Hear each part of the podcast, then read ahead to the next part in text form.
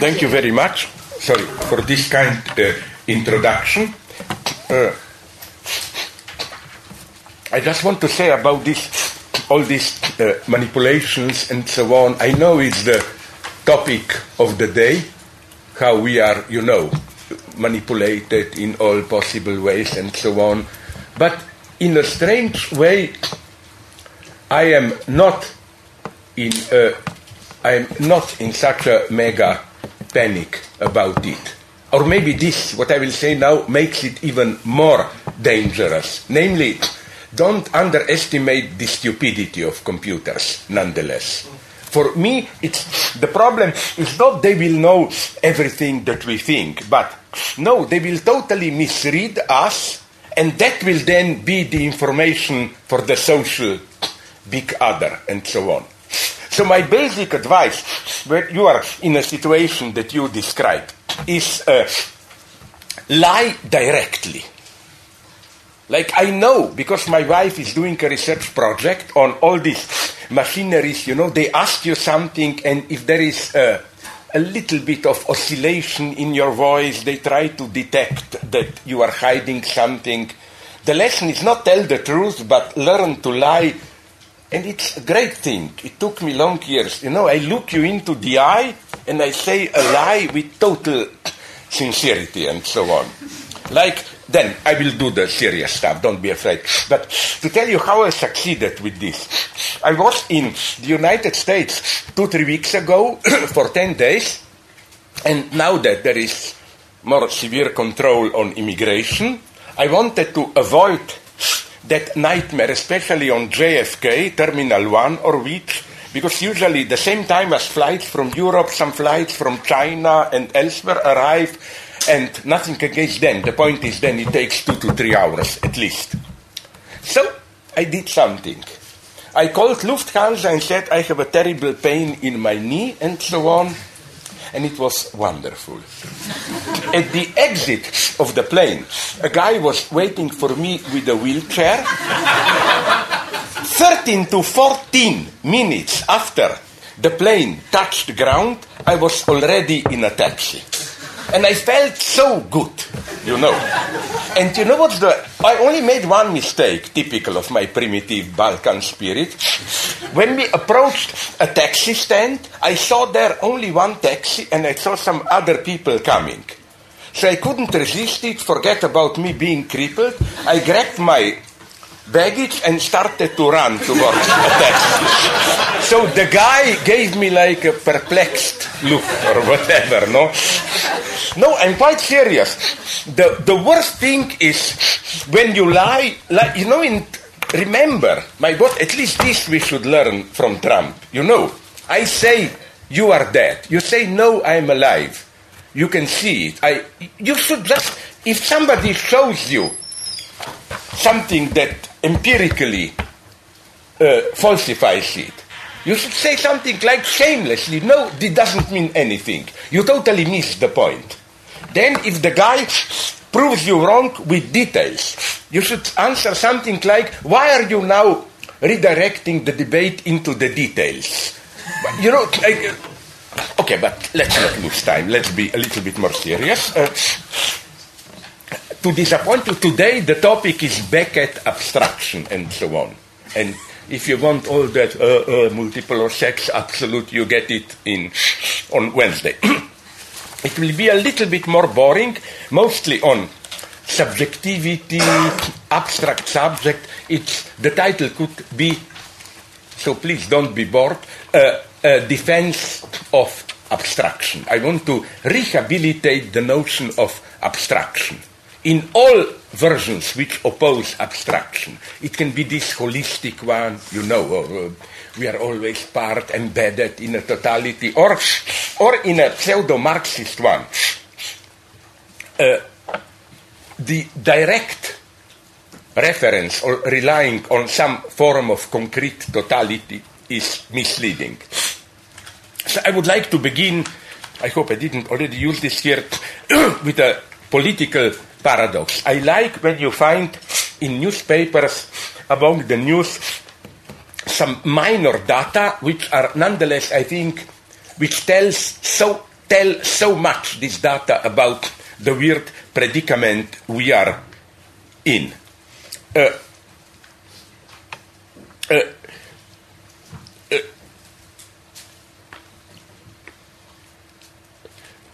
The US military, I read, is now searching for, and this is not a joke, I will read you a long quote, for bullets which would be biodegradable and they would contain seeds for new plants to grow where the bullet hits the ground. You don't believe me? Here is the quote. Firearms are an accepted part of modern warfare and military operations. But after the job is done, the environment suffers. Not only do spent shells and casings litter the landscape, but they can also prove to be a hazard for local wildlife.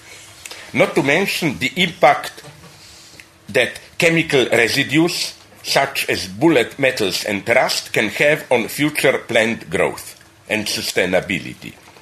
The US military recognizes that this is a problem and is now asking for proposals to mitigate the issue through biodegradable bullets and ways to seed growth as operations in the field continue. Already back in January 2017, the US Department of Justice sent out a public request for proposals to develop biodegradable training ammunition loaded with specialized seeds to grow environmentally beneficial plants that eliminate ammunition debris and contaminants. This effort will make use of seeds to grow environmentally friendly plants that remove soil contaminants and consume the biodegradable components developed under this project. Animals should be able to consume the plants without any ill effects. End of quote. So these bullets are first to be used for training and then for real warfare. So imagine bombing a country to make it green, full of plants, with no waste left on the ground. The same structure. The thing itself is the remedy against the threat it poses, is widely visible in today's ideological landscape. Take the figure of financier and philanthropist George Soros. Soros stands for the most ruthless financial speculative exploitation, combined with its counteragent, the humanitarian worry about the catastrophic social consequences of the unbridled market economy. Even his daily routine is marked by a self-eliminating counterpoint. Half of his working time is devoted to financial speculations and the other half to humanitarian activities such as providing finances for cultural and democratic causes in post-communist countries, writing essays and books and so on, which ultimately fight the effects of his own speculation. The two faces of Bill Gates parallel the two faces of Soros. The cruel businessman destroys or buys out competitors, aims at virtual monopoly, employs all the tricks of the trade. Meanwhile, Bill Gates, as the greatest philanthropist in the history of mankind, asks questions like, it's a quote from Bill Gates, what does it serve to have computers if people do not have enough to eat and are dying of dysentery and so on? Okay, I don't have time to develop this now, but what I want to draw your attention to is this paradox, how now today's corporations learn to develop their own pseudo-leftist, should I call them, organic intellectuals like Bill Gates, Elon Musk, Jeff Bezos, and so on. They even flirt with the idea capitalism cannot survive the way we know it, we need some kind of socialism, and so on and so on. What interests me is this coincidence of the opposites. How, again, the very agent of destruction, if you want, offers itself, herself, as a cure against it. And we find this phenomenon at different levels, and that's where the alt-right is winning, drawing attention to this. For example, did you read the recent interview? It's very interesting, by Steve Bannon in Der Spiegel. No, you know what's the interesting part?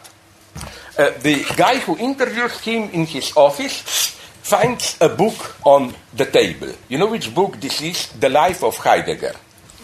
And then he asks Steve Bannon, what's this? And Bannon says, quote it, let's go.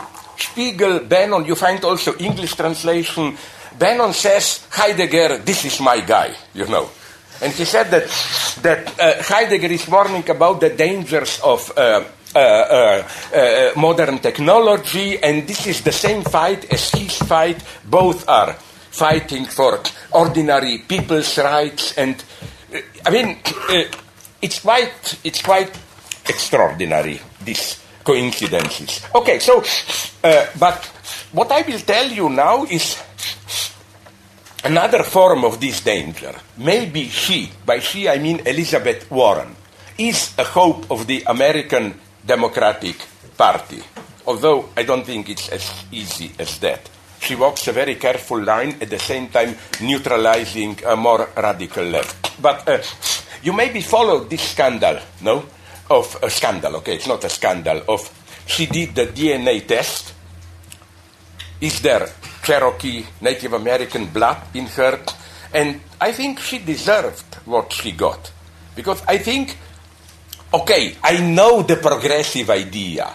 I admit it's not racial purity, I'm not white, I have some Indian or Native American, whatever, blood. But our position should not be this one. What will be now? That it's nonsense as an ethical ideal. What does this mean? That now, to be a public person, to advance your career, it helps if you have a little bit of non-white blood or whatever. You know who is for me the real hero in all this? Not only Trump predictably made bad-taste remarks back, but did you read it? The Cherokee Tribal Council rejected her. Said, sorry, being one of us is not a question of having like 0.1% of blood, but it's a question of culture and so on and so on. Because, you know, the danger in this is as if to say the Nazis used this, or American racist, you know. How much black or Native American blood do you have? And I don't think we can... The right way is to use this same approach. I think we should simply, strictly ignore it. It's very dangerous to repeat things at this level. But okay, this was just a very brief, easy introduction. Now comes, unfortunately, pure theory. I will then, towards the end, if you survive this, I will go a little bit to explain the Hegelian notion of concrete universality into figures like Tom Cruise and why are they idiots and so on. So, to give you a promise. Because, you know, my point will be, you know, actors are usually identified by a certain screen persona. Even, and this is not their real personality, but neither it is simply the person they play on screen. For example, John Wayne usually plays a certain guy, and so on and so on. But what interests me really are moments when an actor plays a role against his or her screen persona. And this is for me almost the symptomal truth. If out of this standpoint of exception, if you approach through these specific lenses his other roles, you discover strange things. But just briefly, because I will not have time to go into it in detail later, think about Henry Fonda. This is old, you don't know him. Maybe you saw, it's nonetheless a mega great Western, Once Upon a Time in the West. One of the last films by Henry Fonda, where he plays, with obvious pleasure, a very bad guy. Rapist, sadistic killer, and so on and so on. But I think it's not just that this role is an exception. You should, I think, take it as lenses through which see also his other roles. And then you discover, for example, in one of John Ford's greatest westerns, Fort Apache, where he plays a righteous, principled American general of the American army fighting Native Americans, Indians. From this standpoint, you can all of a sudden see also the cruel, brutal dimension of that character. Or he plays in Young Mr. Lincoln, a movie celebrated very much in the 60s by Cahiers du Cinéma. He plays young Lincoln. But again, from this experience, you can see what is wrong in his precisely good persona. Another example, and I met him once through Ralph Fiennes, and he laughed, but I think he was a little bit uncomfortable about it. He was Ben Kingsley. I told him, forget Gandhi. Blah. I told him, I like you in Love Beast, you saw. Love Beast, where he's an extremely, so ridiculously evil, brutal character. And I told him, what if through the lenses of this weird guy we approach, for example, Gandhi. And read Gandhi's biography. You will discover a whole series of very strange features of Gandhi. He was not as innocent as, incidentally, my Indian anti-Gandhi friend told me a nice detail.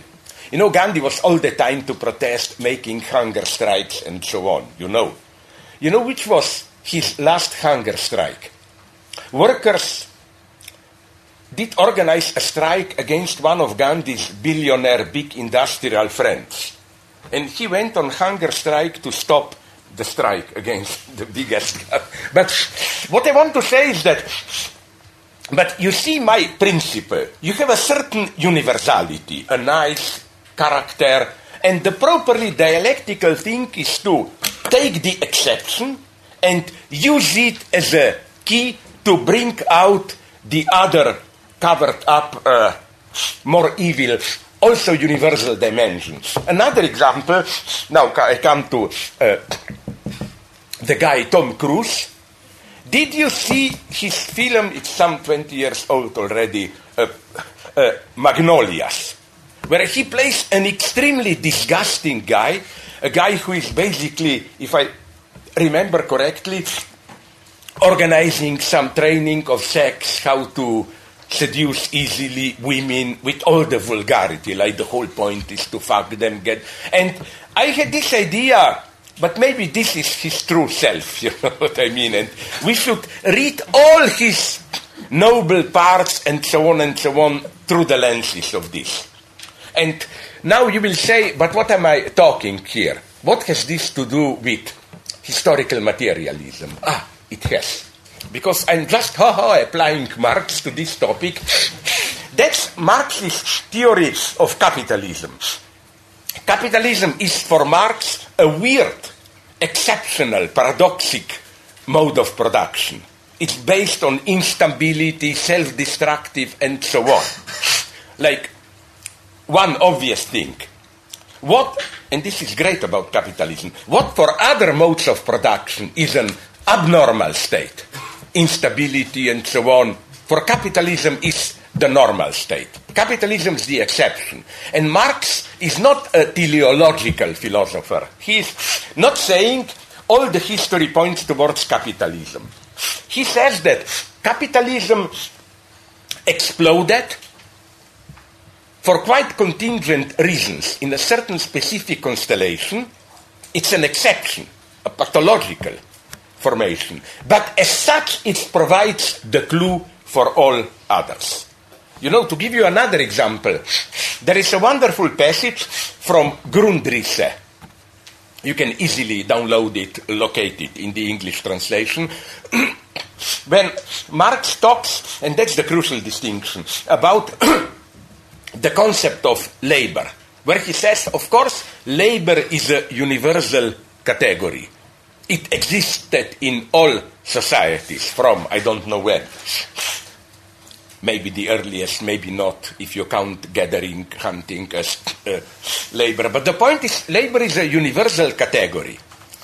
But then Marx uses a wonderful, ambiguous expression, very Hegelian. He says that although in all societies there is labor, so in this sense it's a universal notion, only with capitalism labor becomes universal in real practice, an expression like that. That is to say, only with capitalism. When you work, you are not just participating in a universal activity, but you relate to yourself as universal. Because in market economy, you don't identify yourself with a certain type of labor. You can change labor, change job, whatever. The point is that you relate to yourself as universal. You are not what you immediately are. You experience yourself as universal, which means ultimately indifferent towards particular forms of activity. And it can be demonstrated in a nice way that the same goes for desire and for subjectivity itself, I'm tempted to say.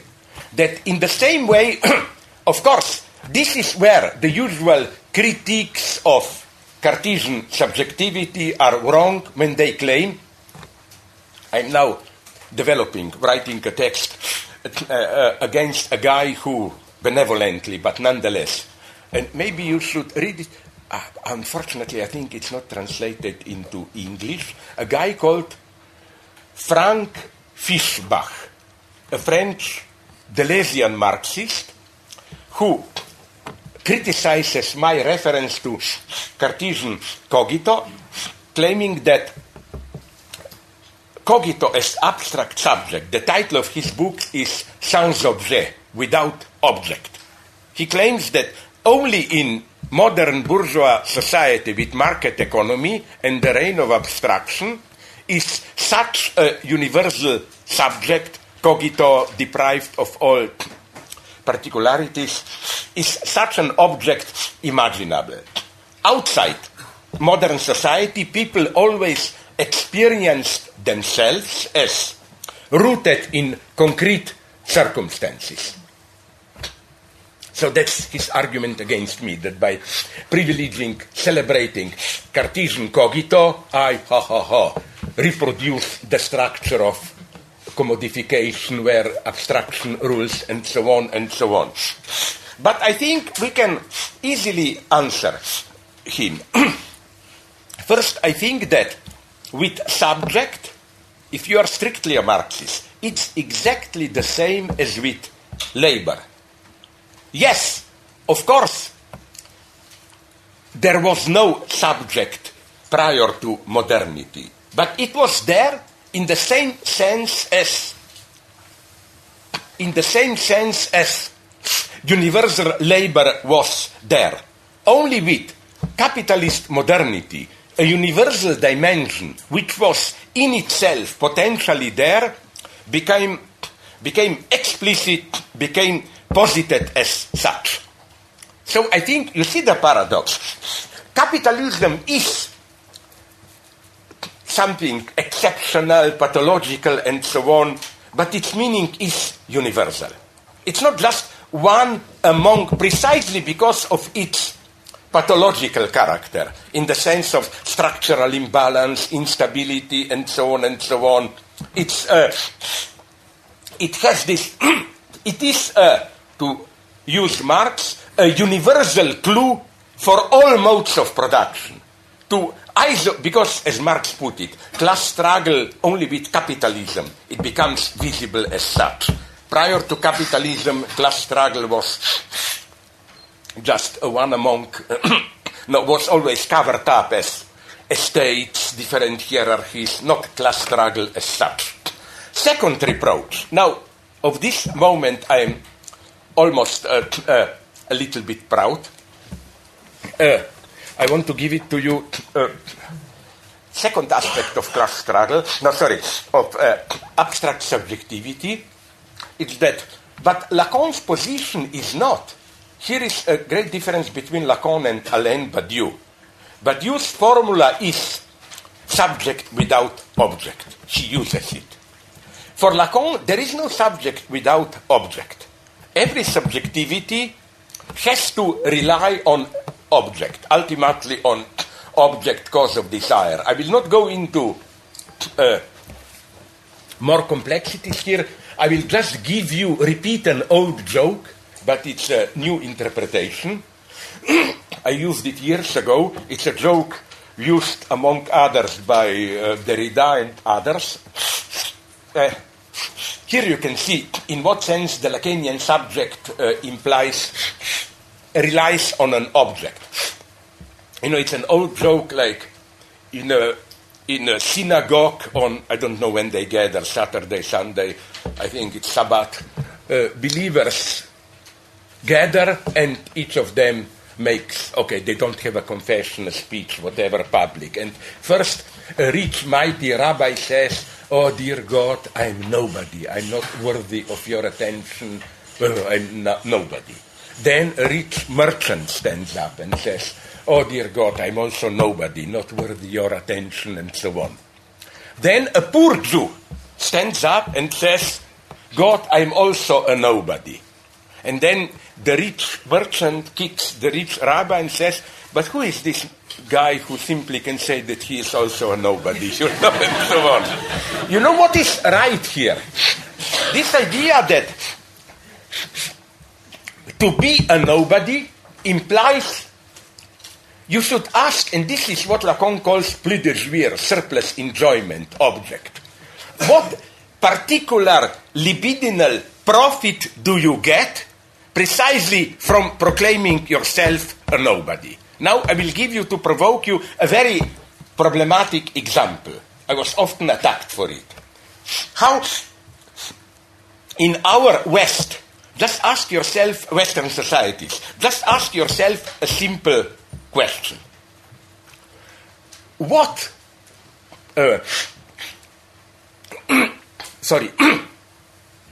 which social groups are allowed to assert their particular identity? And I claim, and I am not the only one to notice it, that the more you go towards the marginals, the oppressed, the more you are allowed. Like in the United States, if you are whatever you call it, Native American, Indian, whatever. I will not go into my old jokes why I find these titles problematic. It's wonderful if you dance your tribal dances, blah, blah, all that bullshit. If you are a black, it's okay. Although, like, if you are Muslim Brotherhood black, problems can begin. With Asians, Japanese, Chinese, it's okay. And so on and so on. Italy, still tolerable, but then the more we move, like Scandinavians, Germans, if a white Protestant says, "Let's assert our identity," you are the worst racist, and so on. Now, what do I find problematic here? And incidentally, there is, of course, a truth in it. But I'm not here praising white supremacists.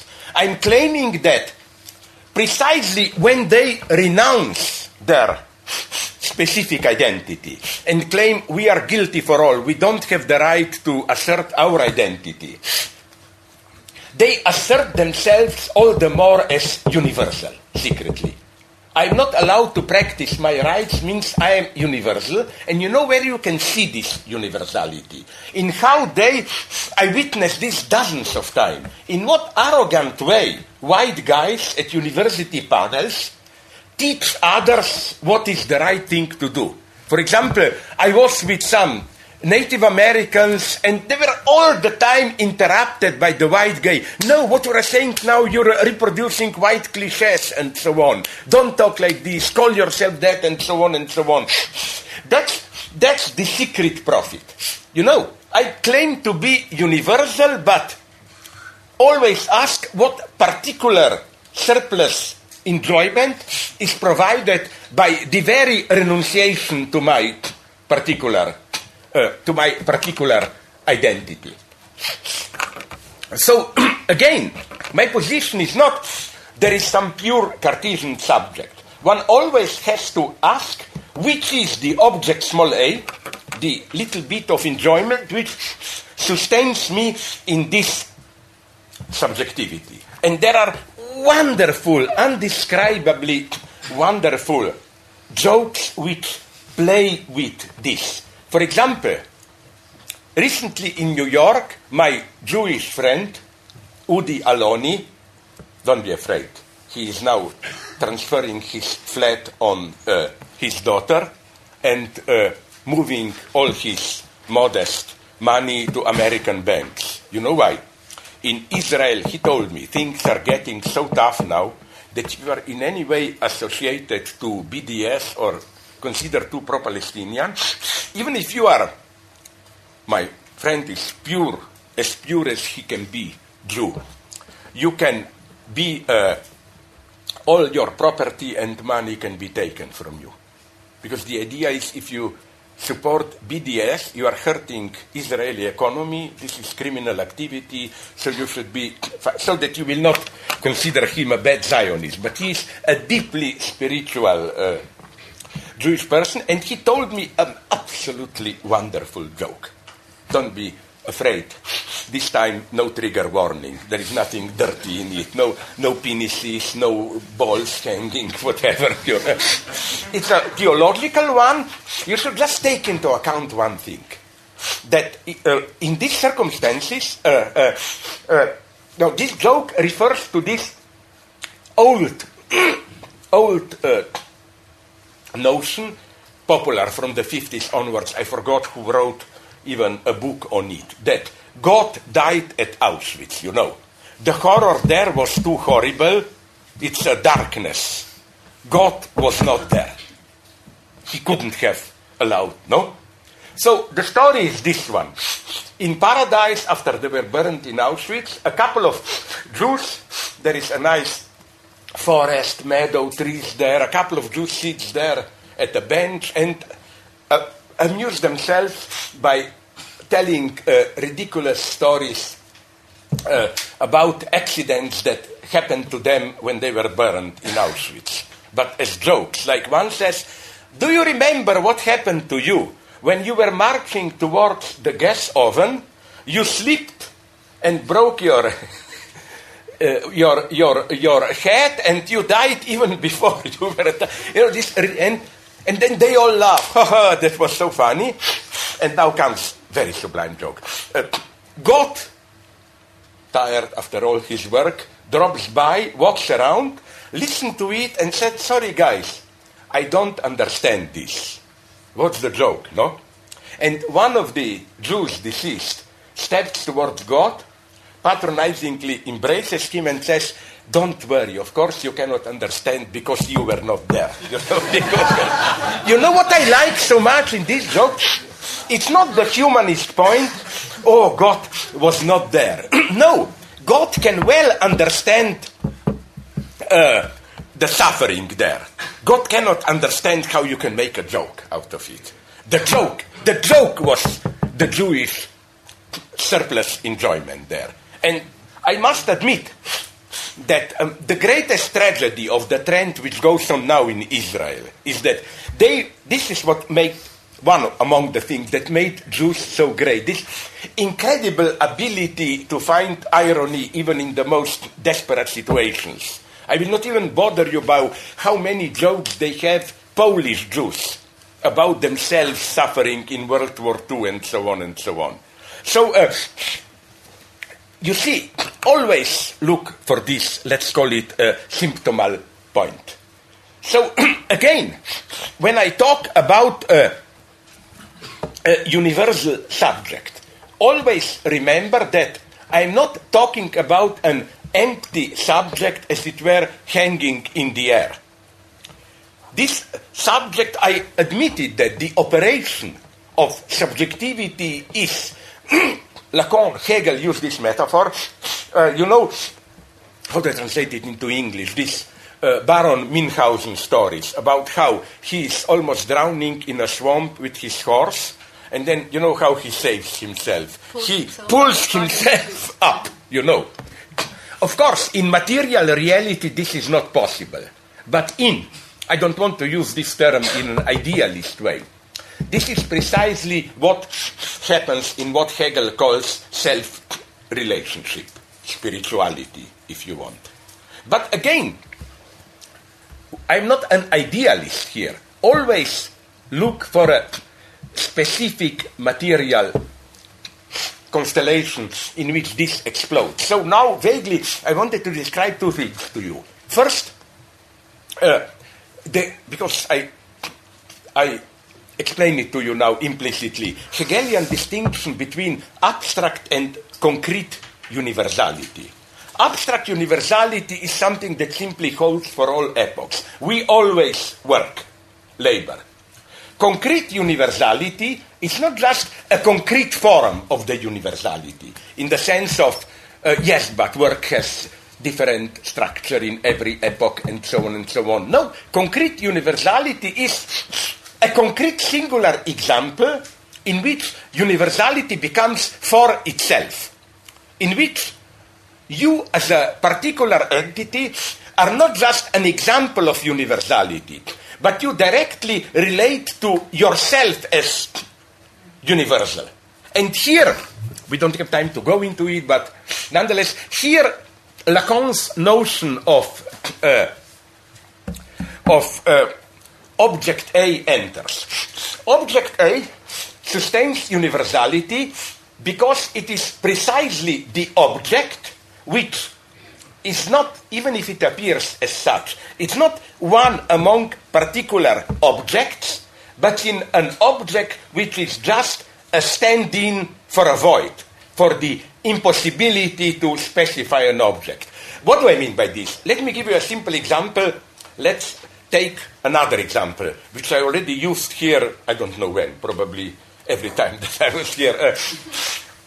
With all appreciation, nobody will accuse me now that I'm making fun of them. LGBT plus, you know, my standard point, no? What is the status of this plus? Is it an empirical plus? Is it meant in a British nominalist way? Which means that, like, we have, you can be a butch, a sadomaso, trisexual, whatever, all the identities. And then you have always this worry, but did we really list all identities? What if a guy comes, oh no, sorry, I'm not that, and another. So let's add a plus, let's be more to possible future identities we don't yet know about. But, and I warn you, this is not a perverse point that I make. Although I'm often decried as making fun of LGBT+, they are not all stupid. Some of them are very intelligent. And a lady, an Australian lady, I think, I don't know her name here, but I will quote her in my next book, already came to this idea that this notion of plus is not enough. The properly dialectical reversal is that in the same way that you can be a butch, trisexual, asexual, bigender, whatever you want, you can also directly be a plus as such. This very excess over every identity can again be embodied in a specific identity. Can, like, you know what I mean by this? I'll give you a different example. A friend of mine was in analysis with a big Lacanian figure. And he told me something wonderful and simple.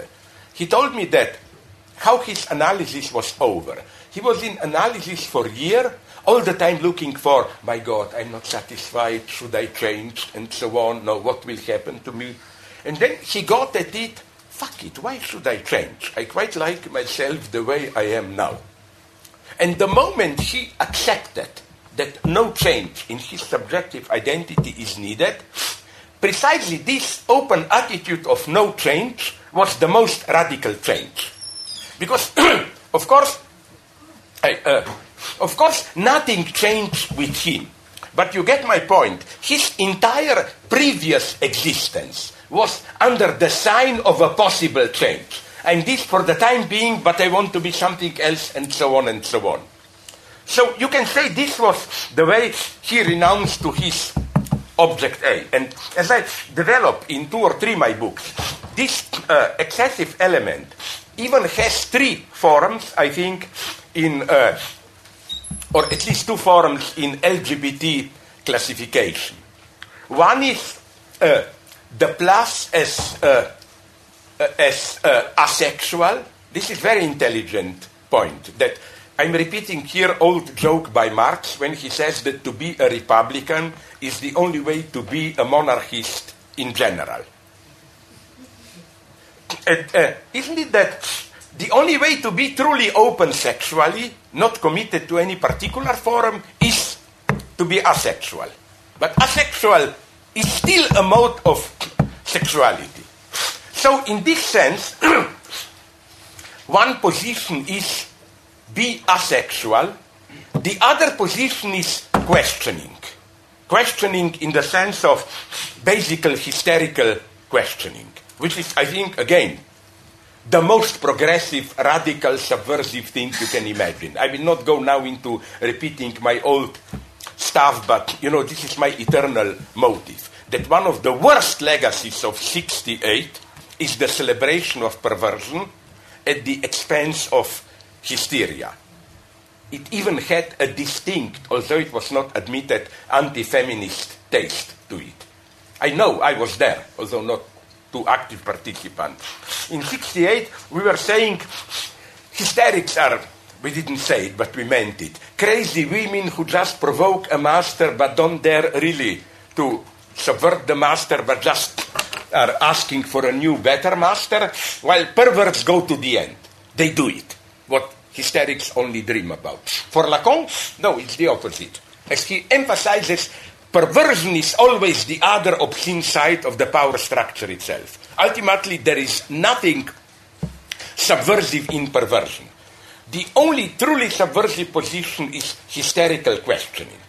Hysteria is, as my friend Mladen Dolar developed 30 years ago already, in a wonderful short text called Beyond Interpellation, if the basic operation of ideology is ideological interpellation, like ideology, the big other telling you, you are this, mother, worker, socialist, whatever you want, deconstructionist. Hysterical questioning is, but why am I what you are telling me that I am?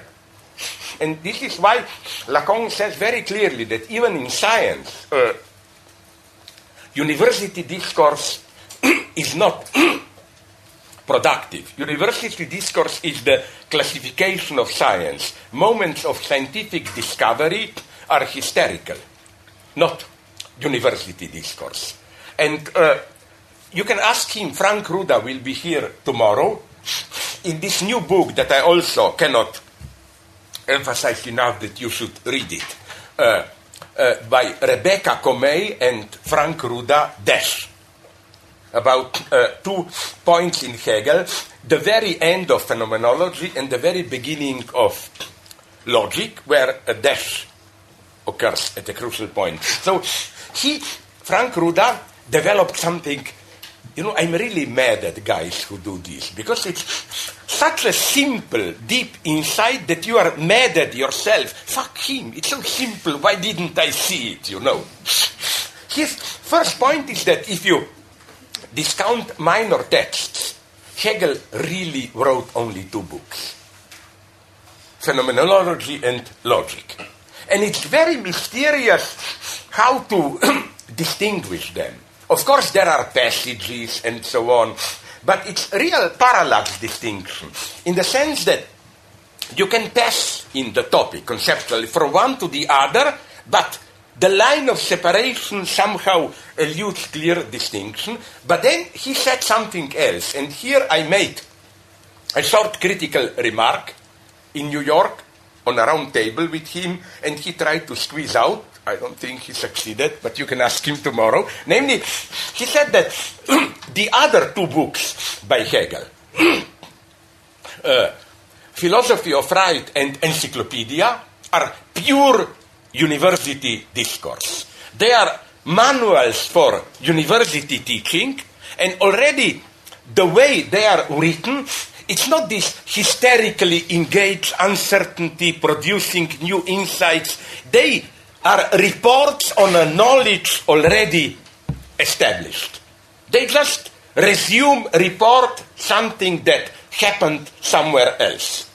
You see, this would be, again, in Hegel, if you want, the clear difference. Although, again, my critique was, as an old Stalinist bureaucrat, that don't underestimate encyclopedia and philosophy of right. Don't fall into this trap. We just need this creative spirit and so on of phenomenology and logic. No, we should heroically learn to assume also the bureaucratic philosophy teaching, university. Because it's incredible how, although they should be non-creative, how many wonderful things you discover in, even in late Hegel, in encyclopedia. It is as if, while Hegel pretends just to report what he already developed elsewhere, all of a sudden you get wonderful, precise formulations and so on. But to go back, so, sorry, we have this questioning, and Lacanian object A is exactly like this plus. It's an object which gives body to the very excess in desire over every object, which we can also see. I don't have time to go into it now, why for Lacan, the crucial source in his work of surplus enjoyment is Marxist surplus value. That is to say, how the very surplus over objectivity reappears as an object. This happens in capitalism, which is why only in capitalism also the abstract subject can emerge. Now, let's return to the reproach that I mentioned. You will say, but again, doesn't this mean that when, if capitalist alienation will be overcome, there will be no surplus? Yeah, that's the problem. What will happen? I think that there is no way back. Once this explodes, this surplus as such, with all the instability that capitalism implies, you know, no, capitalism always wants more. Maybe something totally different will emerge. But we cannot return to the old concrete organic unity. So in this sense, I think we should maybe even move here further from Marx, because as you said, yes, with Marx, I think you have sometimes this illusion that you can have this permanent expansion, let's move further, develop more and more, without surplus object, without capitalist surplus profit, and so on and so on. Things are getting very complex here. But this doesn't matter. What I want to say, again, is that I want to defend here, again, in this sense, the abstract subjectivity. Perfect. No problem. I just wanted to check, because there is... it's there. Sorry, I don't have to do this unpleasant, impolite gesture. I saw it now there. Okay. Now I will do second part and then Beckett, who is my real hero. You know, I developed it in a text. Was it the one which was finally published by digitally by Independent?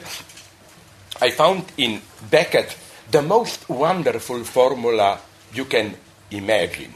He said that something always ultimately divides into itself. I think this is the true Hegelian formula, not the Maoist bullshit, one divides into two. No, to become fully what you are is always a division, because you have to exclude something. Now, how does this apply to the divided subject? Please have a little bit patience and let's go through Judith Butler. I will try to I want to control in a confront. Sorry, in a very. I want to no. I don't have any problem here. My God, I'm an old totalitarian, you know. If I hate, this is why to. Now you will really hate me. I am all for opening ourselves up more to the refugees, but in a controlled way. Strictly registered everything and so on. I had in Germany an interesting debate with immigrants, and it was that period, you remember, 2-3 years ago when the dream was Norway, no? We want to go to Norway. At the same time they said, we are not cattle, we don't want to be registered and so on. But I told them, but are you crazy? Norway, and I know the situation there, is the most controlled state you can imagine. Everybody is registered precisely to guarantee your rights, you know. Like, the state takes care of everything. So, okay, sorry. This is why...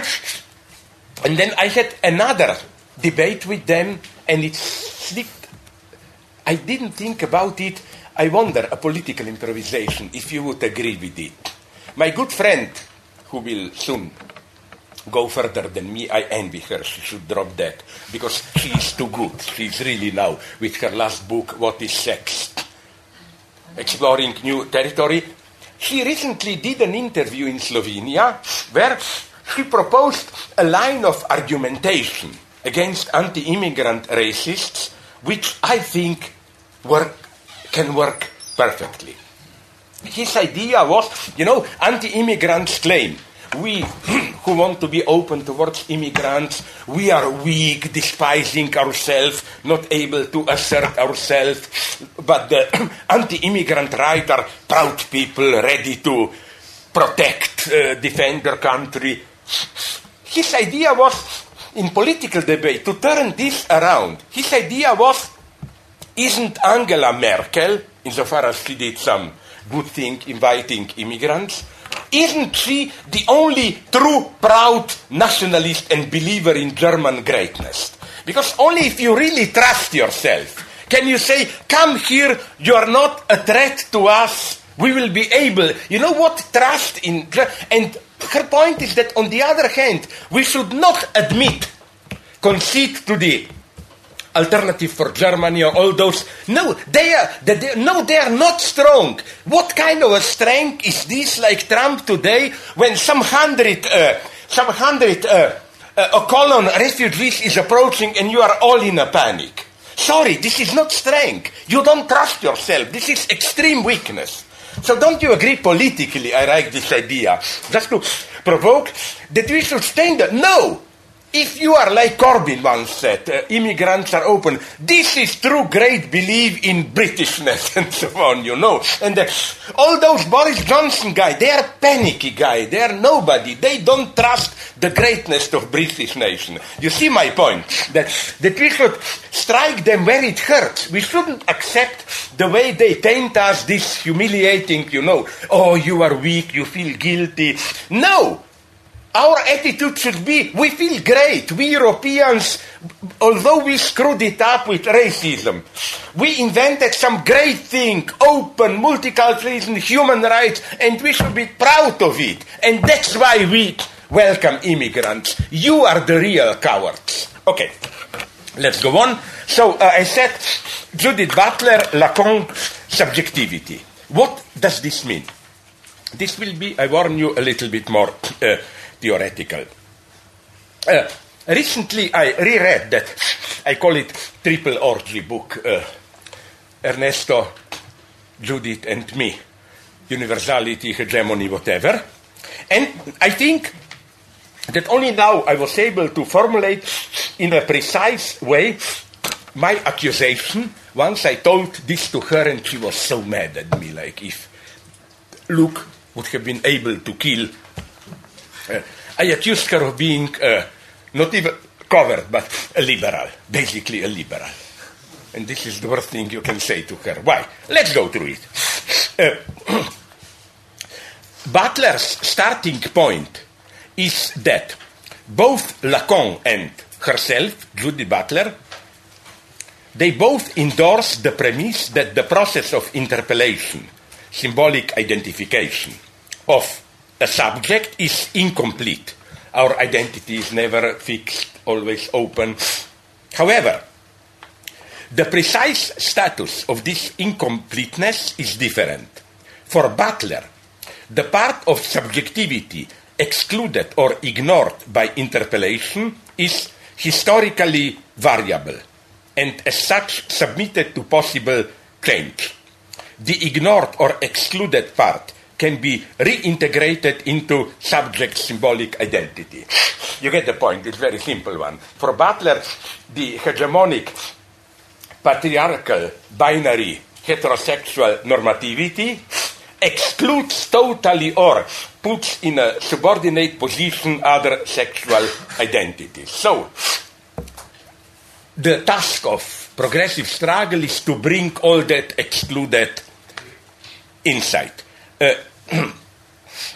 From such a reading, Lacan's bar, the bar of exclusion, impossibility of division, that divides the subject cannot but appear as an ahistorical, transcendental a priori, indifferent to political struggles for hegemony, because that's her reproach to Lacan. Lacan remains a Kantian, like the Kantian bar that separates phenomena from the in itself. A part is a priori excluded. The bar that divides the subject is eternalized. A substantial quote from Judith Butler. The notion of the uncompleted or barred subject appears to guarantee a certain incompletion of interpellation. You call me this, but what I am eludes the semantic reach of any such linguistic effort to capture me. Is this eluding of the call of the other accomplished through the installation of a bar as the condition and structure of all subject constitution?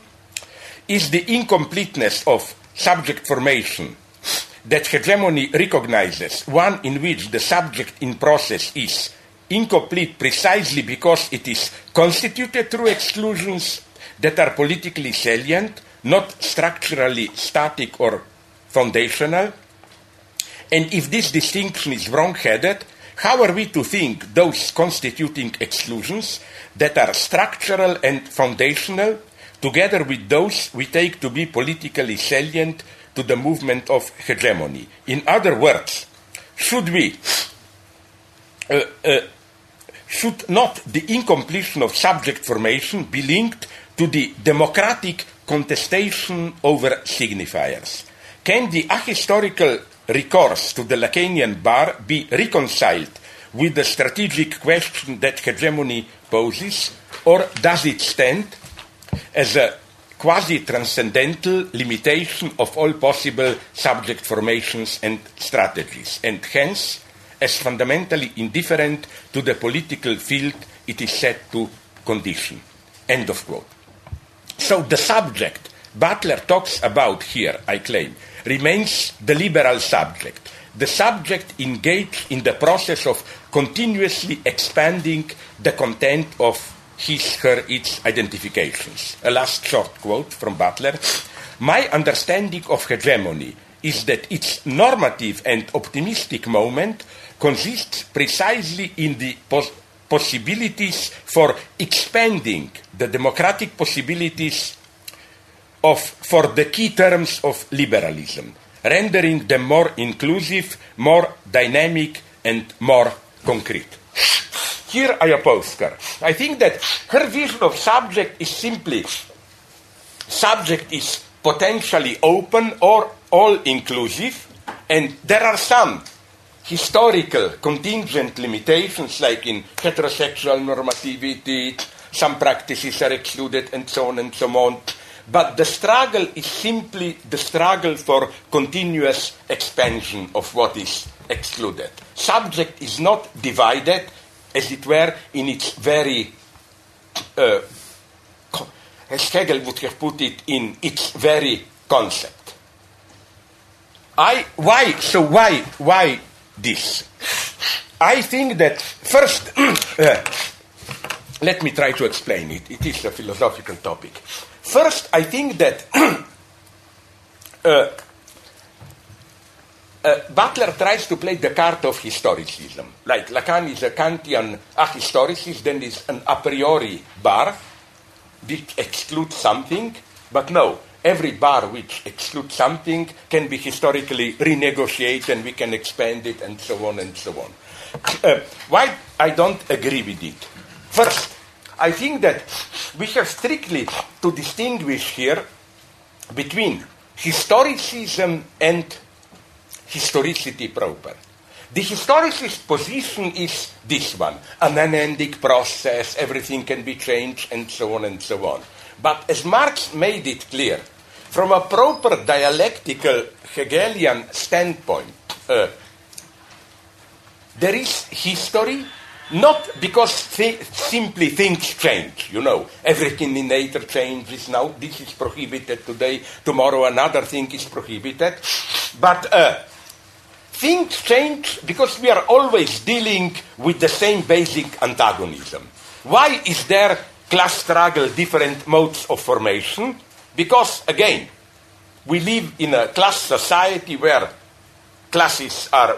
the class bar is irreducible, and then we try to cope with it in different levels, and so on and so on. So you see, the idea, and I already made this idea, and sorry if I recapitulate it briefly, apropos Fred Jameson's, I know I talked about this here 3-4 times, Fred Jameson's wonderful criticism of the idea of alternate modernities. Like, you know, we have... that we in the West, when we talk about modernity, we privilege our capitalist modernity. But the idea is, why couldn't other parts of the world propose an alternate modernity, which would not be our capitalist liberal modernity? That was the hope of Latin America. This was already Nehru hope in India, and so on. We can have our own modernity. Benson absolutely unambiguously rejects this option. Why? His point is that this view is ahistorical in the sense that it makes capitalist alienation, antagonism, just a specific moment that can be avoided. What do I mean by this? Benson says that when we talk modernity, we basically talk about capitalism. And the dream of alternate capitalism is precisely the dream that there can be another capitalist modernity which would somehow avoid all the bad parts, to put it naively. Antagonism, social instability, and so on and so on. In this sense, as Jameson hints it, we in Europe already had in the first half of the 20th century one big alternate modernity. It's called fascism. Fascism is precisely alternate modernity. We can have modernity, industry, everything, without liberalism, without social antagonisms, and so on and so on. So what's the mistake of this idea of alternate modernity? It historicizes too easily capitalist antagonism. It doesn't see that antagonism, this instability, class struggle is part of the very concept of modernity. You cannot say we'll do it in another way. That's the ultimate ideological dream. In other words, now I come to my point. Of course, there are alternate modernities. We have liberal capitalist modernity. We have fascist modernity. We have populist modernity, whatever. But properly Marxist idea is this one. They are all different ways to cope with a certain truly universal traumatic antagonism. The antagonism that defines, characterizes the capitalist mode of production. So you see the beauty. The tension is not between particular versions of capitalism, but between every particular form of capitalism and its universal antagonism. Every particular form of capitalism tries to gentrify, control, reduce the tension which is inscribed into the very notion of capitalism. And this is my formula for every historicism. For proper historicity. as Marx made it clear, historicity is not an abstract historicity. Historicity, things change because they are grounded based on an ahistorical antagonism. Now, this antagonism is not ahistorical in an absolute sense, but nonetheless, it is transhistorical in the sense that it is the form of the historicity in which we live today. And so, I don't have time to go further into it, but I would have said my point here would have been that in this sense, when Lacan speaks about a divided subject, he's raising a much more subtle point. His point is, of course, everything changes. We have different versions of subjectivity. And of course, every concrete subjectivity excludes something, includes something else. But in order precisely to have this field of possible historical changes, there has to be some more basic exclusion. Now, Judith Butler will enter and say, exclusion of what? Here comes the beautiful Lacanian answer, exclusion of nothing. That is to say, it's not that some substantial content is excluded.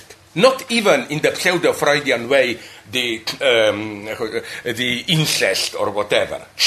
No, it's simply that we have to have what Freud in precise terms called Urserdrängung, primordial repression, which is the entrance into the very form of historicity.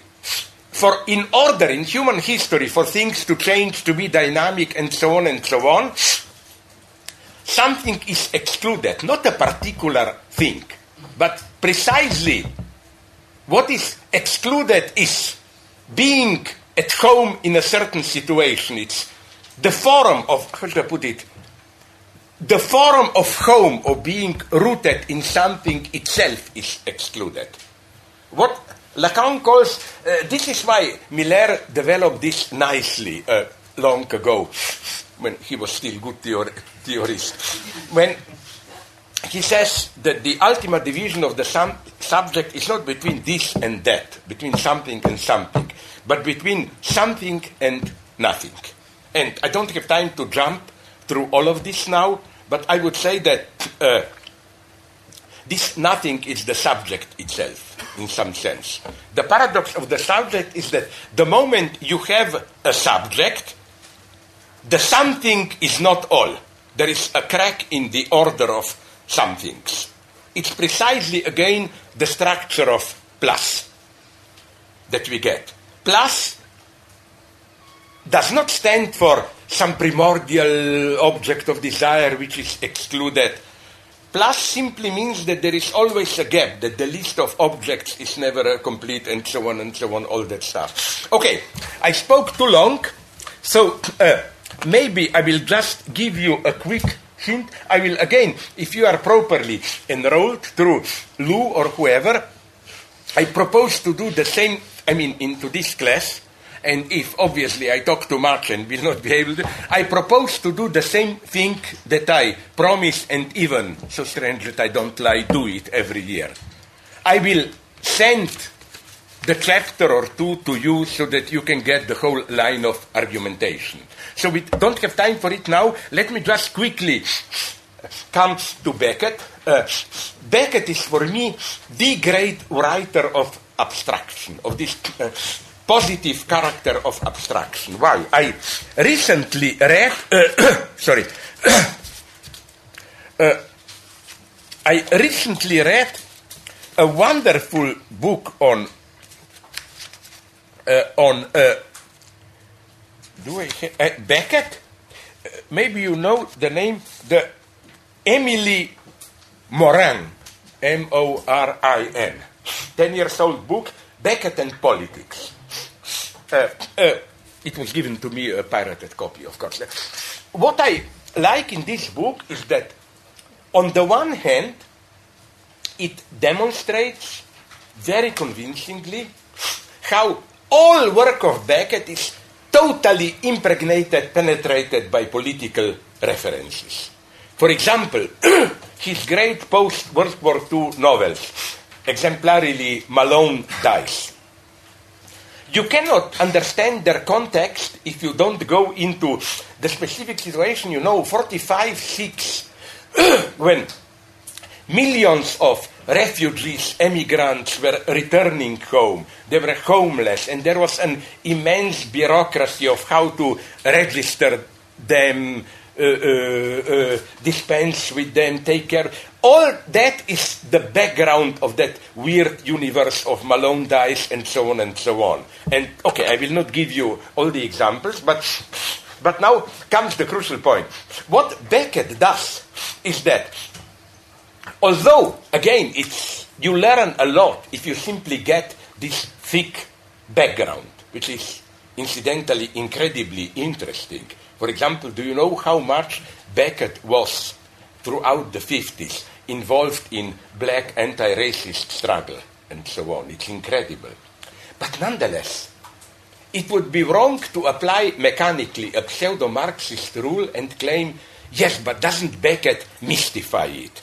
Instead of giving a clear report of a specific situation, Western Europe, the confusion after the end of the World War II, millions literally of displaced persons, concrete situations, hospitals, prisons, temporary camps, how to dispel them, how to relocate them, he abstracts it into some kind of a general idea of abstract, homeless, anxiety, horror, and so on.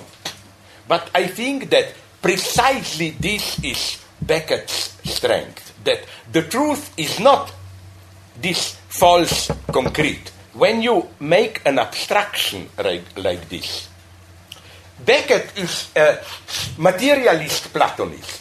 From all these concrete experiences, refugees, prisons, during Vichy, terror and Nazi occupation of France, confusion afterwards, and so on, Beckett abstracts the almost Platonic idea of homeless horror or whatever. And that's now the key point. This is not a mystification of concrete forms of horror, but it's the very form of horror which is subjectively, in a way, more true than concrete horrors. How? I will give you another example which I wanted to develop. We'll not have time. It's a very short one. You get it 5, 6, 7 versions on YouTube. The one which is the shortest one and most famous is not even the best, directed by David Mamet, with even Harold Pinter playing the director. It's Catastrophe, a short, late play dedicated to Václav Havel, but Beckett is more tricky, intelligent here. You know, Havel was condemned in Czechoslovakia by the communist regime, and then there was a big festival, whatever, a celebration in the West celebrating Havel. And you know what happens in this play, which Beckett wrote for this occasion? Beckett begins with what describes as the tough interrogation of an actor. There are just 3 persons, I think. Director, actor, and his secretary who write things down.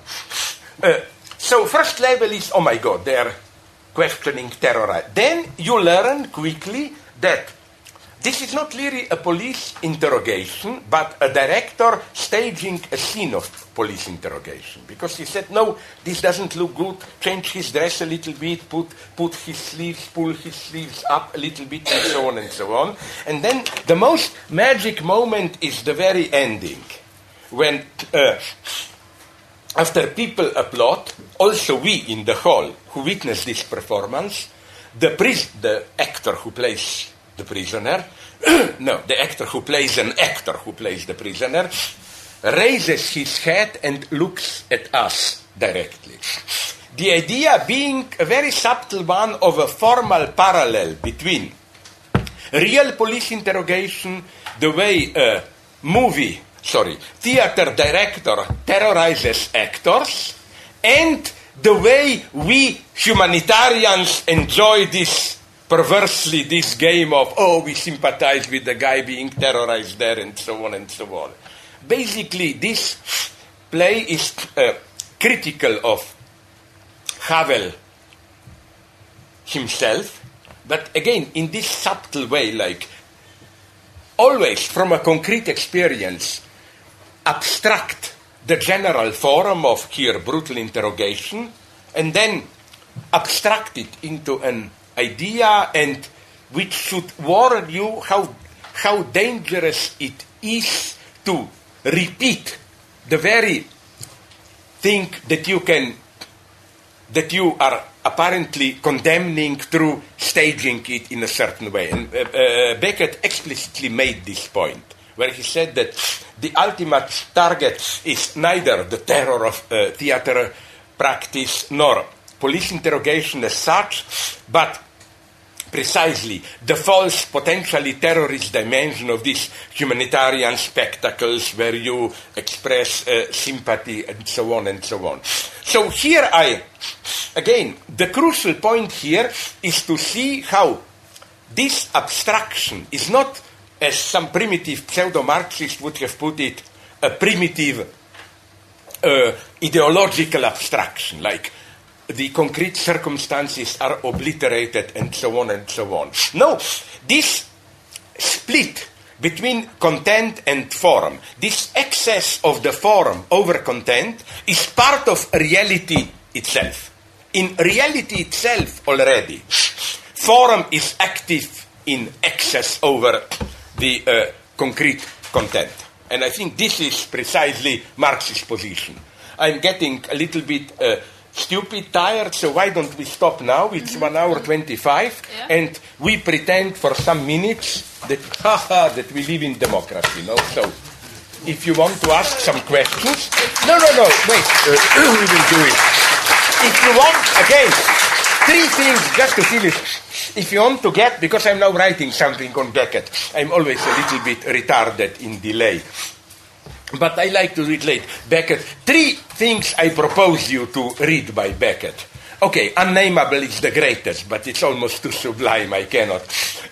It's Malone dies, and already, do you know the title? I'm so stupid. His first after World War II novel, Mercier and Camier, something like these, two names. It was published only in 1970. It's the point, two guys want to go to a trip traveling, but then how the idea of traveling movement is gradually abstracted from all. This one, then, of course, the absolute one is Malone Dies, where you can feel this context, concrete, historical, but at the same time you feel how this context, it's wrong to reduce it just in a historicist way to that context.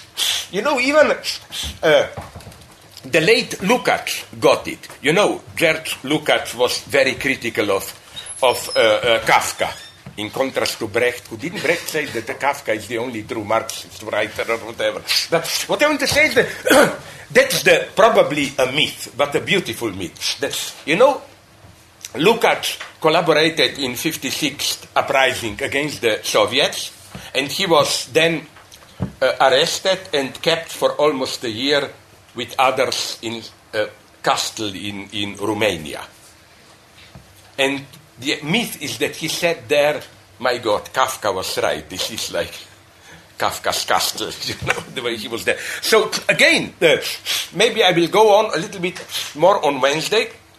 The idea here is that of the proper efficiency of abstraction. Let me give you a concluding remark. All normal people know, here I'm a traditional lover of European classical music, that the greatest song collection is, of course, Schubert Winterreise, Winter Journey. And do you know the first song? You just learn that a guy goes on Winterreise, on a winter journey, abandoning the house where his beloved was.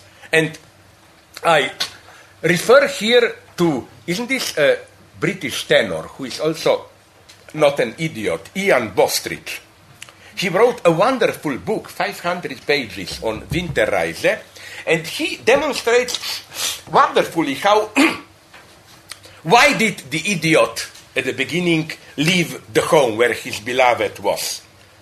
There are hints that he rejected him, he was afraid to commit himself, parents threw him out, but the whole point is that if you try to reduce it to a concrete situation, you miss it. The truth is in this abstraction itself. This is, I think, the basic dialectical point. Again, the strength is too pathetic. The symbolic efficiency, actuality of abstraction itself. What do you lose if you simply translate abstraction? For example, apropos Malone dies, if you say, forget about all those mysticism, you should know we are in France, 46, and so on and so on. No, this is not the truth. The truth is precisely in the abstraction itself. Now I really shut up, and we are in democracy. Okay, we've got some time for questions, and we ask you to use the microphones, and then Lisa has them because it's being recorded. What's that? Oh, you need this one. Okay. Here. Where should we go? Okay, good. That's good, because now in these politically sensitive times, when I was in New York 10 days ago, there was a debate and I couldn't control it. There was a mic there and people were waiting in line and the first two were men. And instantly somebody shouted, why did you exclude women, where are women? And they have absolutely no sense of irony. Because my instant answer was, I excluded women because they are stupid and I hate them.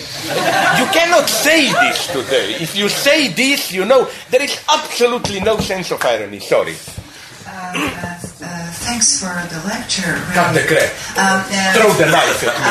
Actually, there's a book by Evald Ilyenkov which is called The Abstract and the Concrete. I know it. It was translated even in my own language. And you know that Ilyenkov incidentally loved Wagner. Yes, I do. He has an article about him. Yes. Interestingly, cannot we make this shift? What you call abstract is exactly the concrete, because he says... Yeah, but the concrete universality. Yeah, concrete universality. So he says that what can be concrete is only universality, only the general. Yeah, yeah. And the empirical concreteness is abstraction. Absolutely. And then when he talks about aesthetics, he's exactly talking about this, that direct and straightforward documentation is abstraction, whereas obliqueness is the only possible view. Universally viewing the world is the only possible way to be concrete. Okay, I will put it this way. So this is... Sorry. Yeah. No. What I want to say is that here I agree with you that... So why use the word abstract if what you call abstract... You know why? I will tell you why. Because I always quote, almost in all of my books, that key passage of Hegel, which is usually misunderstood, from the Forward to Phenomenology, where Hegel surprisingly praises understanding, Verstand, the force of abstraction, as the greatest of all forces, the force that can tear apart what in nature belongs together, and so on. And the reason I like the term abstraction is that I think it's crucial to note how, for Hegel, I will give you now another example, repeating myself, but you were not here, I used it two times here, of how to arrive at the actual, not empirical, concrete network, you have to pass through abstraction.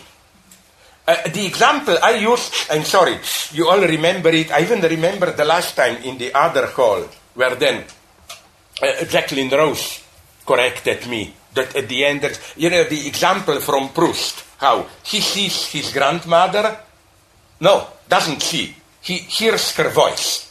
And remembering her as a nice, gentle old lady, when he, Marcel, the hero, in one of the novels, when he hears her voice, he all of a sudden notices how her voice is vulgar, common, cracking voice of an old, stupid woman. And now comes the key.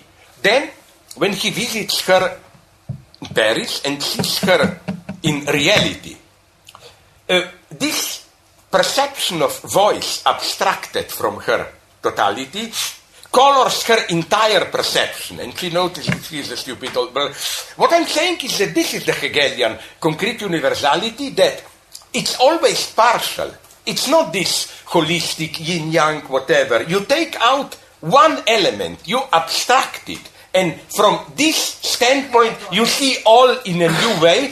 In this sense, another Beckett, I hope we all agree, maybe the greatest, Not I, where you have an even more brutal abstraction to the eye. Sorry, to the mouth.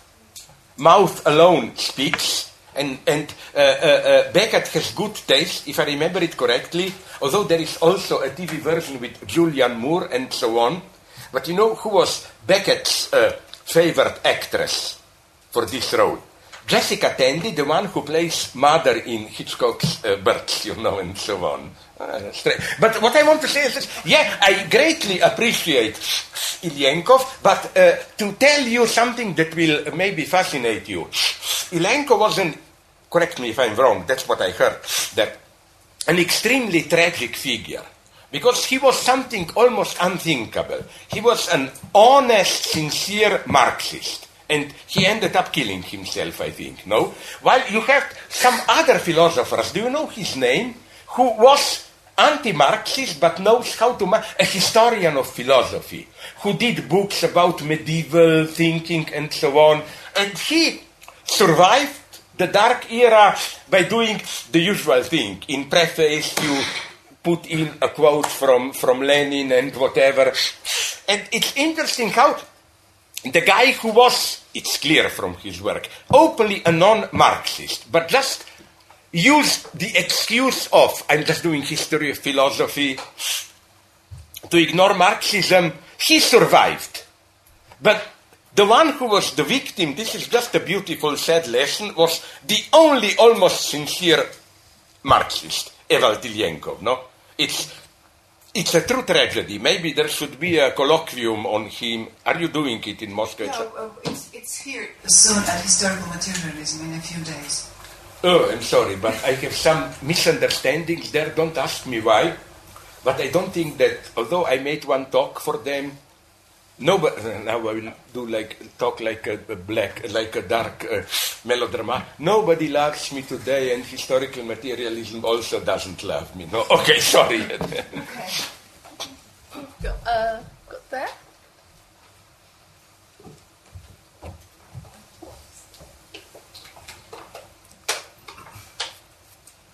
Sorry, can I ask before anyone said?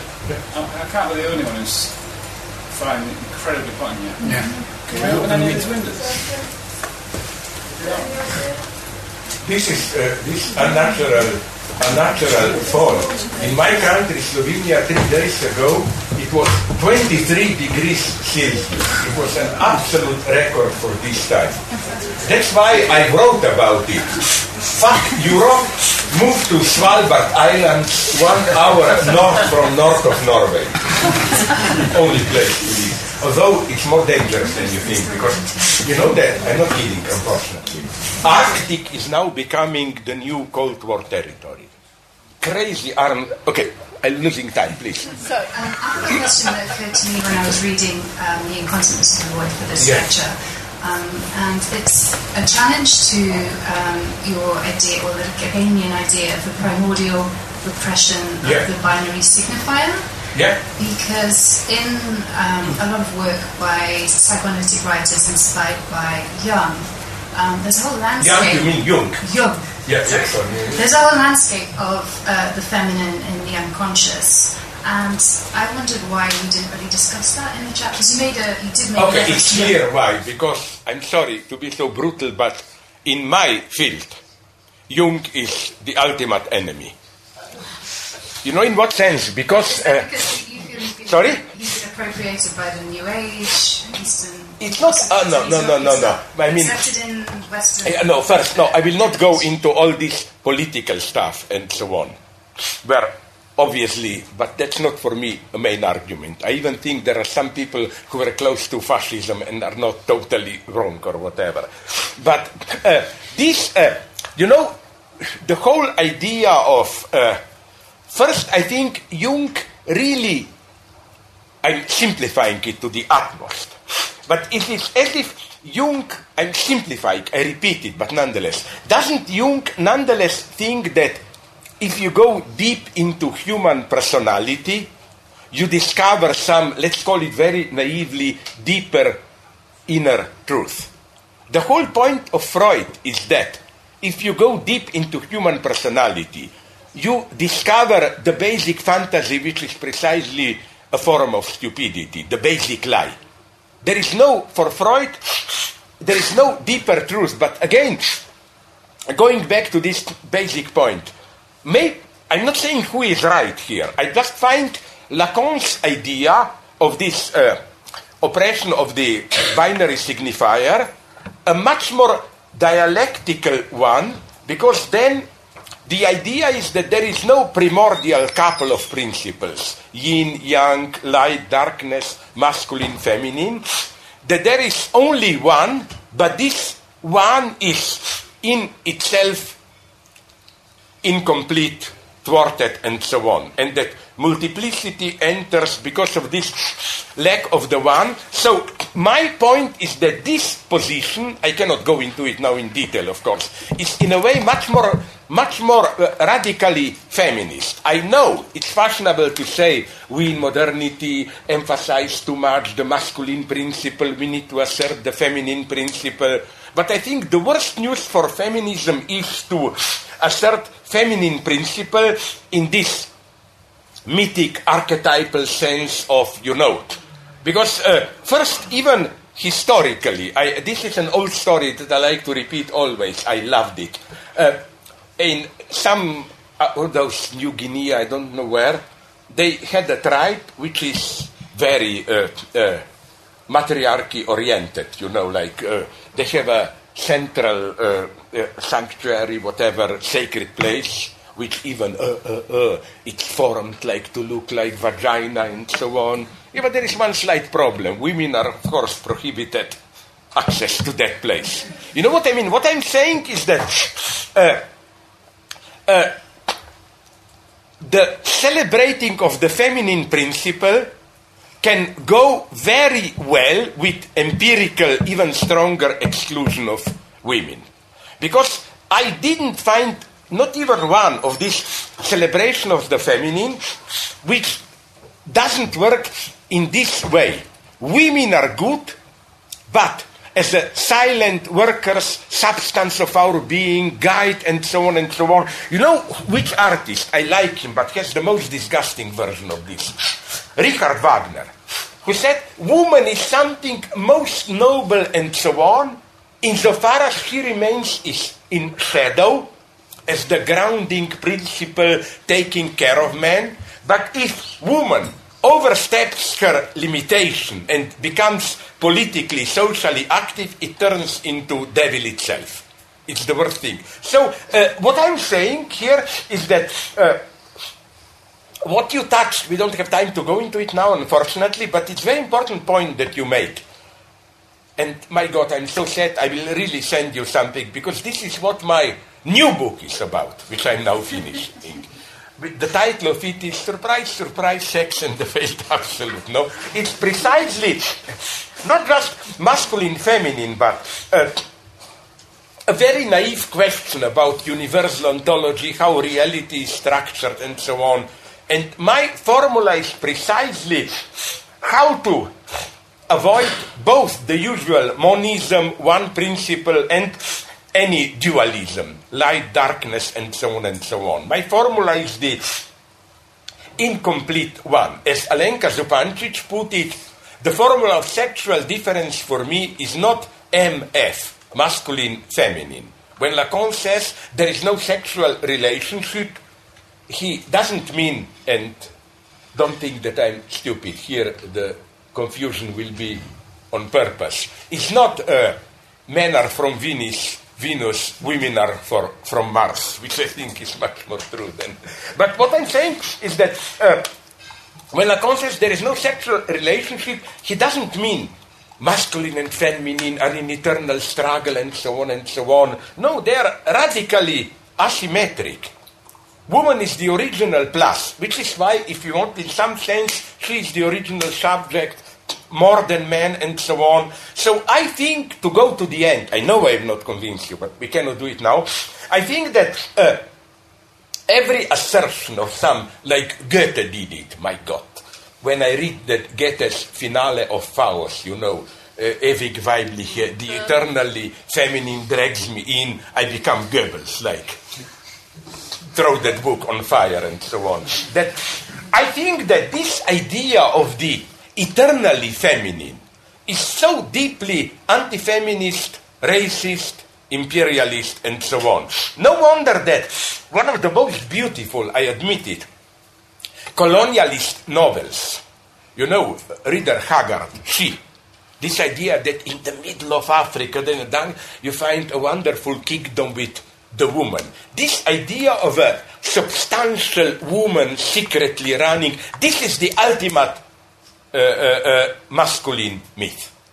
For this is the basic masculine trick for me. Yes, woman is the eternal foundation, just keep her there as the eternal foundation and so on. Now, I know I didn't answer you, but you know... The woman is the multiplicity in the void.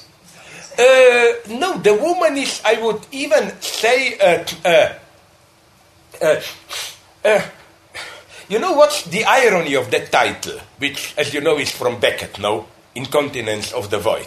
With Alenka Zupancic, we made this joke, because our books appeared almost at the same time, that maybe our two titles are kind of like question and answer. What is sex? Sex is the incontinence of the void. She told, but no, you know what's the problem here of Lacan? How to think sexual difference by, on the one way, avoiding this simple constructionism, there is no fixed identity, they are just this Judith Butler version, but also how to avoid any substantial duality. And I think that Lacan shows up a path here, which also, again, opens up a new perspective on transgender and so on. Again, believe me or not, I'm a total partisan of transgender, but in my specific sense. I think that the paradox is this one. Transgender means we have men, women, and their difference as such. It's this beautiful dialectical paradox of you have the two elements which are differentiated, and then you have their difference existing as such, separately.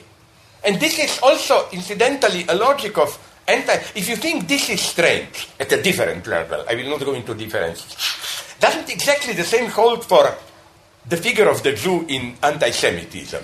We have the two classes, bourgeois proletarian, and Jew stands for class struggle as such. It's clear in anti-Semitism. Jew is the mystified figure of the class struggle as such. So again, the problem here for me is this one. Freud is absolutely a modern thinker, in the sense that his ultimate word is utter contingency. His universe is the universe of modern science. While I don't have time to go into it now, but I think Jung is some kind of rehabilitation of pre-modern wisdom. Now, I cannot go into it now. I know I didn't satisfy you, but now I will be vulgar and sorry, because when can a man really satisfy a woman? Never, and so on. But we would have to go much more substantially into it. I think, first of all, was it... It was you? Yeah. Yeah. Wait for the mic and then... I want to ask you, thank you for, first of all, thank you for the talk. And somewhere in your works you developed the idea that there is the real, but how people create the real. they stop talking about certain kind of events, and it is silence when you try to talk about it, and you feel that this noumenon is expanded by people themselves and in their unspoken So could you just develop it? Oh my God, you are again asking me a mega fundamental question. My point is just this one. There is a certain notion of the real, which even some Lacanians endorse, which I think is totally wrong. The real as a new version of Kant's noumenon, the thing in itself. Like, we live in a universe of symbolically structured appearances, but there is a hard real beyond, we cannot ever approach it. But I think that Lacan's real is precisely something that has, it's much more virtual than our reality. Lacan's real is not some hardcore that we cannot ever grasp. It's something like something that appears in between, in the cracks of different symbolic formation. May I, if this will maybe make it a little bit clearer, may I use one example which I used here often, but I think not in the last 3-4 years earlier.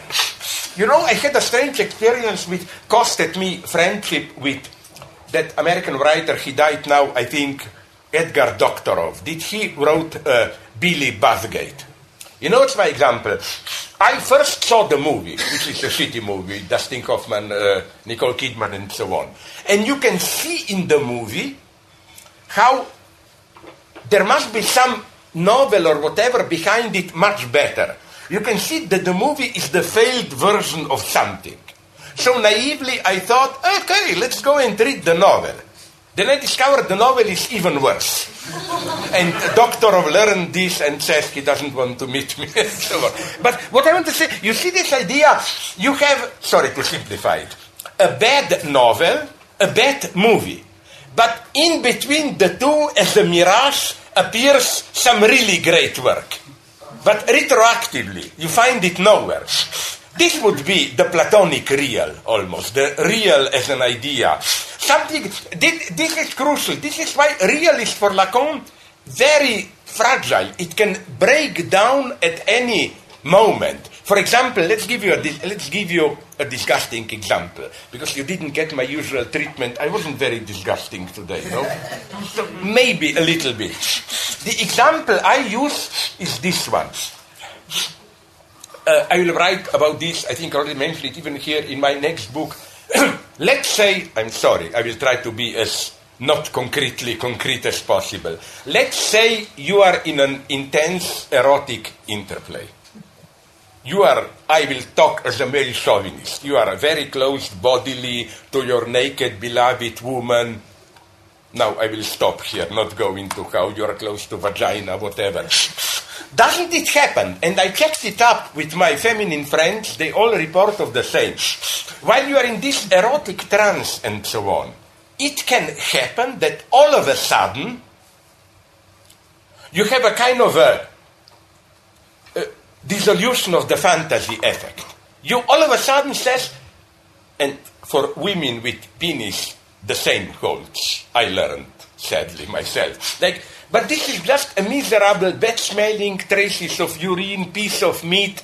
You know, like all of a sudden, when you become aware of the vulgar, concrete materiality of the object, you can really pass from this, oh my God, her can't spread out there, I'm sorry. You fall into this total vulgarity and so on. Here the real disappears. It's totally wrong to say, no, here you see the body as it is in reality. No, exactly the opposite. The real is that thing that transpired through empirical naked body and made this body a kind of an absolute object. And then when the real dissipates, you just get the miserable reality. So that's important to see, because even many Lacanians conceive of the real following the model of, you know, Sartre's early first great novel, La Nausée, Disgust or how? Nausea, yes. You know, like when you see reality in all its nonsensical inertia. No, that's not the real. The real is just this fragile something that appears and can disappear in a minute. I like this idea that's why where the title of my book, Fragile Absolute, comes from, that the absolute is something we experience, but it's not a real absolute in the sense of existing out there. It's just a very fragile mirage. You see it for a moment, then you don't see it. And why I improvised this? Because something very amusing happened to me. Was it here or... No, I think it was in the States, not here. Somebody interrupted me and said, oh, this is typically intellectual. That when you are enthralled by a naked body, intimately holding your hand, that this idea of, my God, but look at it, bad-smelling, maybe some dirt, disgusting body, that this is intellectual distance. I claim, no, it's exactly the opposite. For me, at least when it happened to me, I'm sorry, it was a kind of an elementary gut reaction, you know. It was not that I started to think, but, oh, look at that. No, it's kind of a... It's a very, even not deep, I hate this term, but very shattering experience. And in here, in the UK, you have a long tradition of this humor, making fun of this. Like, you know, I quote it 2-3 times in my books. You know that legendary British joke that a lord in front of his palace on grass is doing, how do you call this? Push-ups. And the butler comes and says, did your lordship not notice that the lady has already left? And so on, or something like, you know, there is, I don't think this is really subversive. The proof, here I'm an anti-Brechtian romantic. I think there is nothing heroic, great extraneation in this. The proof is that already in medieval times, this was serially used by Christian theologists to liberate you from sexuality. They say you think you... It's a standard. No, even before Christianity, he was not before, but not a Christian. Marcus Aurelius writes about this and others. Like, you think you are enthralled holding a body. Just think about this body. Like, 1 inch beneath the skin. All the glands, the fat, the shit, whatever, and so on. This idea... And I claim, paradoxically, that this sublimation is nothing really subversive. I absolutely don't want to celebrate it as you cynically confront the real and so on. So again, I cannot go, I talk too much further now, but the main point is again that the real is, forget about this link, the real is the substantial reality behind. The real, there is more real in appearances, in virtual appearance, in something that is and it's not, there. How should I put it? You know. Sorry. Don't you think that moment you're talking about is really a reflection of your self-disgust? Yeah. You recognise yourself in the other. And that was a good point. I must admit, I haven't... disgust of yourself. Yeah, I haven't... thought about it, but yes, that, although I don't like to, fuck it, why shouldn't the other be, why me? No, but I see your point, yeah. You know, when you smell someone homeless on the bus and they smell of piss and shit and they're sitting there on the bus, you're recognising your own state by your horror. Yeah, but strictly oppressed. And now I will speak very frankly against myself. Because I don't smell myself, but unfortunately other people always claim, didn't you wash or whatever? Like, it's true that I have a couple of friends who are, and this is for me almost my true Stalinist ideal, who are able really to smell themselves when they smell bad. But yes, I agree with you. Although, you know, the problem is nonetheless this one. Merleau-Ponty wrote wonderfully about this in his Phenomenology of Perception, Body, and so on. How difficult it is really, not just rhetorically, to relate to your own body as an object. It happened to my ex-wife and with all the divorce we went through, I kind of still feel sympathy for her. You know, one of the few modes of this experience that you can get. She had some problem with her eyes, and they made an operation which was not a difficult one, but extremely unpleasant. They took out her eye, only with local anesthesia, and then to correct something, they turned it around a little bit. And she had to collaborate, so she almost lost consciousness, but then it was a beautiful Stalinist moment. The doctor kept her awake, telling her, if you lose consciousness, we will have to do all of it again. And this kind of... and, no, but now seriously, she told me that her horrible moment was when the eye turned around, and as it were, it was almost a godlike position. She saw part of herself from the outside. You know, like, it's not from within your body. And she told me it was a nightmare. So I would nonetheless say that still, this I now agree with you, but still, you displaced it onto the other. But the true thing would have been to look at yourself, as it were. Maybe this is not even such a great thing. Maybe extreme perverts can do it. Perverts are nightmare. I don't like them because I think only perverts can really objectivize themselves. You know, perverts are... Don't praise them too much. I mean, perverts are... Sorry, thanks, but it's a nice point. I will think about it, yes. Although... No, I'm not now terrorizing you like... Did you feel it? But I hope some of you admit it. My God, didn't it happen to you? It happens to me all the time, this weird Sartrean moment of nausea, of derealization. Like, fuck it, it's all shit, it's so inert, what am I doing here? And so on, you know. It is something, but you know what's now my problem? And I told them they were not able to reply to me. Some... A cognitivist, biologist friends, I asked them a simple question. Do you think animals, those who fuck properly, primates and so on, do you think that they are able of such an experience?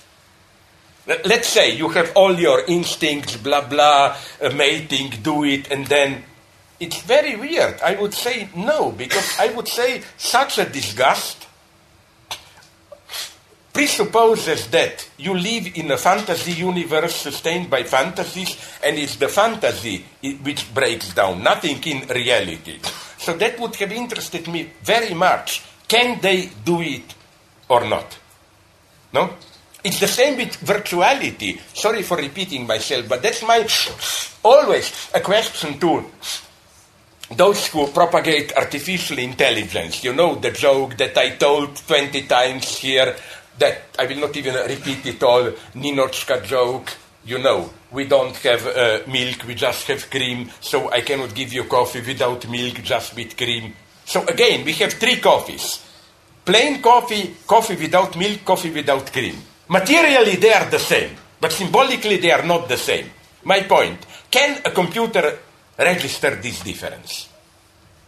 Or it's just, you know, that the absence, that absence can also be present or absent. If you ask for, if a waiter brings you cream without milk, the milk is there as absent, inscribed. It's not the same as plain coffee. Now, can the computer register this absence as such? And they didn't give me a clear answer. Yes? In this room, some years ago, Eti Malabar and I've got no name. Wendy Brown. Oh my God, I like her. Wendy Brown. She's more intelligent than Philip, but that's Wendy Brown and Eti Malabar in conversation about the genealogy of human capital. Yeah. Self-enhancement for the purposes of credit and investment, and competition is the only relationality. Mm-hmm. The Lacanian clinic at the moment, you know, I'm thinking of Eric Laurent's book of The Other with Biopolitics, Psychoanalysis of The Other with Biopolitics. The cure is always subjectivity and the division in the subject. Yeah. So my question is, could you say something about the fact that we produce biopolitically as specks of human capital And psychoanalysis, the treatment is to become subject with its division. It's a hard work. This is, allow me to answer 2 days from now, because it's too complex. This is a very complex question, because you must know how complex already it is with Lacan. Because although all the effort in some of his late seminars is to move beyond subjectivity of capital, but the only formula that he provides is the saint. Like the only, and I, the position of a saint is for Lacan saint as excrement out of this circulation. But I claim that with today's late capitalism, I wonder if even this works or not. What about ordinary psychosis? Yeah, although to answer this properly, I would nonetheless like to raise this question. I hope we all agree that this traditional idea, you know, historicist obsession, today it's borderline, we no longer have hysteria and so on, they proceed too fast. I think I agree with what Miller developed some 30 years ago already, that borderline is today's name for hysteria. He provides a wonderful, very precise formula that traditional hysteria is a master, reaction to the master. You provoke the master by hysterical question. But today, that we no longer have the traditional master, but the expert science and so on, it's a very nice idea that borderline is the hysteria of this new epoch. Now, what I don't know, I'm not bluffing here, is to what extent, I mean, the standard Lacanian position years ago was, as you probably know better than me, was that his hysteria is historical. It's not just it's clear that with every historical epoch, different interpolation, mode of subjectivity, hysteria changes. Okay, what about psychosis? There was one school, my Australian friend Russell Greek wrote a text, again 30 years ago, where he claims that psychosis, paranoia, and so on is much more ahistorical. And he tried to prove this with a wonderful reading of, who was that one god guy, Echnaton or who, the ancient Egypt. He described what we know about him symptoms and claimed this is almost the same as Schreber, rays from the sun, and so on, how psychosis is much more non-historical. Now, I'm too stupid to answer this question. But you know where I do agree? In my book, which one? I think it's in Incontinence of the Void. And people accuse me, they're always attacking Miller. No, where I agree with my book there is that I refer to Miller, you know, with all that stuff written about Lacan and Four Discourses and capitalism. There is a long debate of capitalist discourse, which of them it is. There are a couple of versions. As you know probably better than me, Lacan tried to, at some point, he was tempted by conceptualizing as the fifth discourse, master but with places changed. Then for some people, I even tended to this position, that this big shift in modernity. Modernity is, on the one hand, this capitalist hystericization, dynamic over more, and this discourse that Foucault describes of surveiller, punir, control, and so on, so that capitalism is constitutively split between university, expert knowledge, and hysteria, surplus. But the best version I heard, you know, these are still moments of genius in Miller, is he said, what if the capitalist discourse is exactly the same in its formula as analyst discourse, just with that somehow the link functions in a different way. The agent of capitalist discourse is A, the surplus. This A, the surplus, addresses the subject, and so on. It works beautifully. So again, because of lack of my knowledge, I am afraid to give you a concrete answer, but I agree with you that Because this is a key question. Also, because it's not clear even to me, like, do you have a position on this, to be very brutal? To what extent can psychosis be dealt with in psychoanalysis? I'm not too optimistic here. Some guys that I knew, I will not name them, were very, yes, we can, you just elaborate it a little bit, and so on and so on. But there are suspicions that these guys are really cheating. You know, because people don't take into account that psychosis, here I'm a Lacanian, is a matter of structure, not of concrete symptoms. You can have a paranoia, but it can be a hysterical paranoia, and so on. Symptoms as such don't directly define the mental state, and so on. Where things get really paradoxical is when Lacan, okay, he often flirted with these extreme formulations, but he somewhere says that normality is just a successful version of psychosis. He called himself an ordinary psychotic. Yeah. He thought of himself as an ordinary psychotic. And many analysts in the clinic now, when they do case history, say that they are ordinary psychotics.